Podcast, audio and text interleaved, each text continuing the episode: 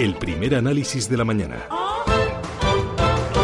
Estamos ante un acuerdo eh, positivo y que nos sitúa en buenas condiciones de cara al futuro. En el año 2020, el SMI en, el, en 850 euros aproxima con toda seguridad ese salario mínimo interprofesional al 60% de la media salarial en España. Em, estamos ante un acuerdo de país, ante un acuerdo de legislatura que favorezca esa recuperación integradora, favoreciendo que haya en nuestro país cada año más de 450.000 empleos hasta el horizonte del año 2020. Empleo y agentes sociales confirman un alza del salario mínimo interprofesional del 20% en los tres próximos años. Moncloa aprobará mm, una subida del 4% para el próximo ejercicio. Alcanzará las 736 eh, euros mensuales en 14 pagas. La patronal ha rechazado que el aumento del salario mínimo contamine la negociación colectiva. Juan Fernando Robles, ¿qué tal? Muy buenos días. Hola, buenos días. ¿Y la subida del salario mínimo eh, interprofesional para qué es importante? Eh, ¿A qué, eh, qué consecuencias tiene? Bueno, en primer lugar, afecta a una serie de trabajadores que efectivamente ganan muy poco dinero, ¿no? Luego, por otra parte, tira de, todos los salarios hacia arriba, porque digamos que es la, referencia mínima que se debe pagar, con lo cual pienso además que España un salario mínimo de 700 y pico euros que tiene actualmente, pues es realmente bajo frente al que podemos tener en otros países de nuestro entorno, ¿no? Con lo cual creo que no está nada mal que piensen en subirlo y que y que no va a expulsar eh, gente del, mercado de trabajo porque es lo suficientemente bajo como para que el mercado en general se sitúe un poquito por encima, ¿no? Eh, ¿La subida del salario mínimo interprofesional eh, puede expulsar del mercado laboral a los menos formados, a los menos cualificados y, por lo tanto, a los más vulnerables? No, en principio, porque en principio precisamente eh, los menos vulnerables son los que van a ganar ese salario y si las empresas más o menos tú les vas guiando hacia un salario un poquito más digno, pues lógicamente las empresas no tendrán más remedio que contratar trabajadores porque no pueden realizar sus productos o servicios sin nadie, ¿no? Con lo cual ese precisamente es el salario para aquellas personas de bajísima cualificación y que y que ejercen profesiones en las cuales solamente pueden ocupar las personas de ese estilo, ¿no?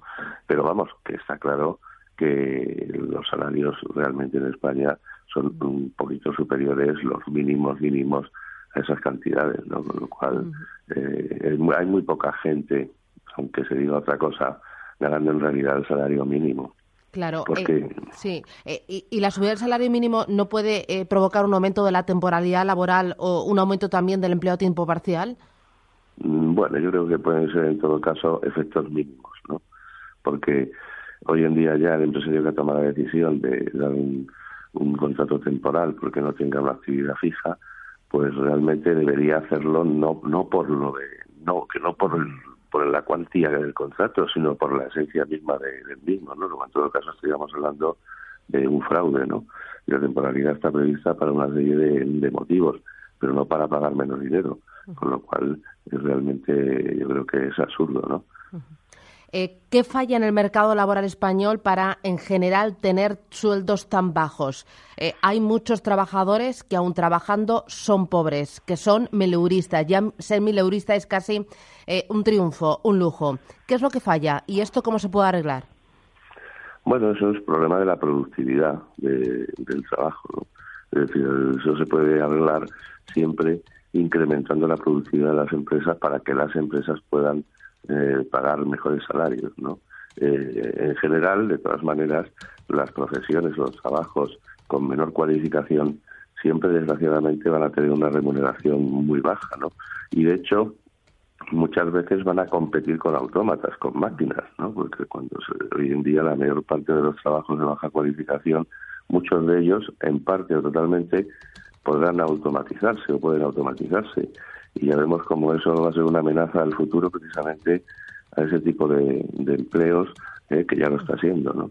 Con lo cual yo creo que no es que falle algo en el mercado de trabajo español o, no falle, ¿no? Yo creo que lo que hay que irlo conduciendo es hacia que sea capaz de, de pagar eh, salarios más altos y también que el salario mínimo sea más alto y el mercado tendrá que adaptarse necesariamente.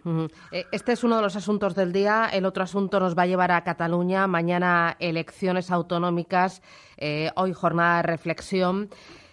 muchos nos preguntamos a la economía qué escenario le podría hacer más daño un Parlamento ingobernable y, por lo tanto, repetición de elecciones dentro de tres años o una victoria de los separatistas?